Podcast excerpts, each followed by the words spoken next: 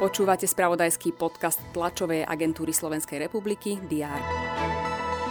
Voľby do Národnej rady by koncom mája vyhral Smer SD so ziskom 18% hlasov.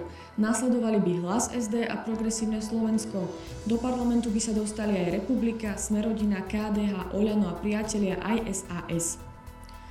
Projekt výstavby Bratislavskej nemocnice Rásochy sa nebude môcť financovať z plánu obnovy, ale zo štátneho rozpočtu. Po stretnutí so zástupcami politických strán to oznámil minister zdravotníctva Michal Palkovič.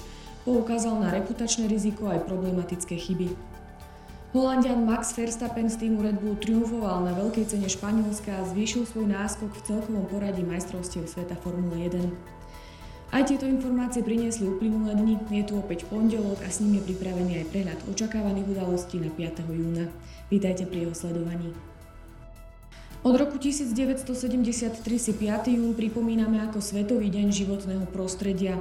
Počas polstoročia sa postupne premenil na najväčšiu globálnu ekologickú informačnú platformu s cieľom upozorniť svetovú verejnosť na problematiku ochrany životného prostredia. Každoročne sa do neho zapája viac ako 150 krajín. Tento rok je jeho hostiteľskou krajinou pobrežie Slonoviny. Podpredsednička vlády pre plán obnovy a odolnosti Lívia Vašáková a minister životného prostredia Milan Chrenko budú informovať o vyhodnocovaní najväčšej výzvy plánu obnovy, zameraná aj na dekarbonizáciu. Naplánované sú aj viaceré tlačové konferencie. Ohlásili ich napríklad Potravinárska komora Slovenska, ale aj mimoparlamentné strany Aliancia a Demokrati, ale aj Modrý most HIT. Súdny dvor Európskej únie sa vyjadrí k reforme poľského súdnictva, ktorá podľa únie podkopáva nezávislosť sudcov. Sledovať budeme aj športové aktuality, pokračuje tenisový turnaj Roland Garros.